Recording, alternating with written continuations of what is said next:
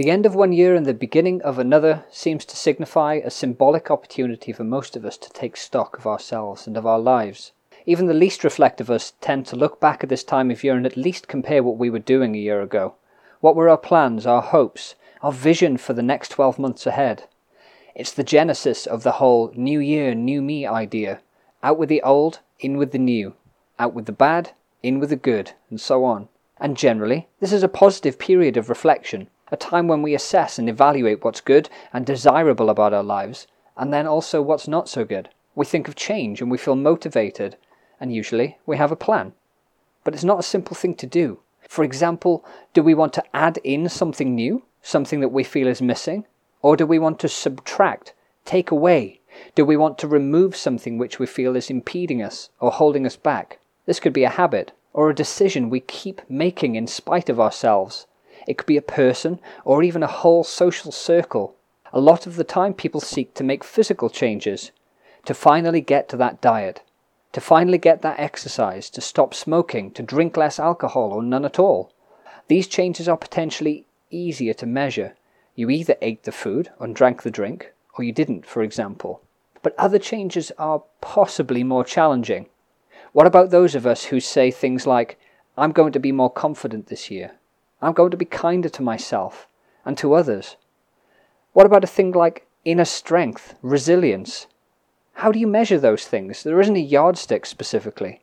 This is where rational judgment is essential, and this is where you can rely truly on no one else's judgment other than your own. And this idea of a new year, new me brings to mind many Stoic quotes. Firstly, in line with the idea that your goals are yours alone, Judgment of success or failure is yours alone and not dependent on others. Comparison is the thief of joy, as the saying goes. Do not compare your goals and your progress with others, and you'll give yourself a much greater chance of success. The businessman and speaker Nido Qubein sums it up nicely when he says, Winners compare their achievements with their goals. Marcus Aurelius spoke time and time again in meditations of avoiding comparison with others. Focus on yourself.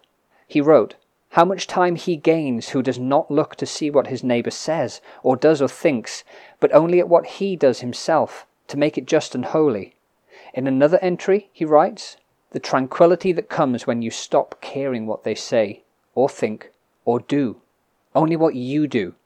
Do not be distracted by their darkness, to run straight for the finishing line, unswerving, it's a timelessly sad trait in some people to doubt and discourage those that try and indeed succeed in improving themselves. Think, if your goals are true, then they alone should be challenging enough. To add or subtract something in your life that will bring its own trials without the additional burden that the opinions and expectations of others can bring. Know yourself and know your reasons for choosing your goals. And if and when you undoubtedly hit a snag or a bump in the road, then bring yourself back to these thoughts. Ask, why did I think this was something I needed to change in the first place? What made me arrive at my decision to take action on this? Didn't I always, deep down, know that this wouldn't be easy? What does success look like? And is this worth it? And can I just get through this phase? The Stoics spoke prolifically and emphatically on the subject of self improvement. Zeno once said that well being is realized in small steps, but is truly no small thing. Take your own steady path to your own personal greatness. Remember, change is challenging but necessary. Epictetus wrote, The greater the difficulty, the more glory in surmounting it. Skilful pilots gain their reputation from storms and tempests. If you're not happy with the way things are, and it stands to reason that you are the sum of your actions, then a change is what's needed. I'll say that again. If you're not happy with the way things are, and you are the sum of the actions you take, then change. Epictetus said, finally, first say to yourself what you would be, and then do what you have to do. Please connect with us through the Stoic Moment podcast Instagram profile. Send us a message of what your New Year's challenges are. Let us know how Stoicism is helping you steer the ship of positive change. I'll feature some of your comments on future episodes. We want friends on this show, and that's what you are to us.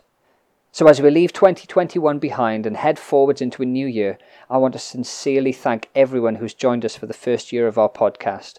We look forward to seeing you again in 2022. Thank you for the support.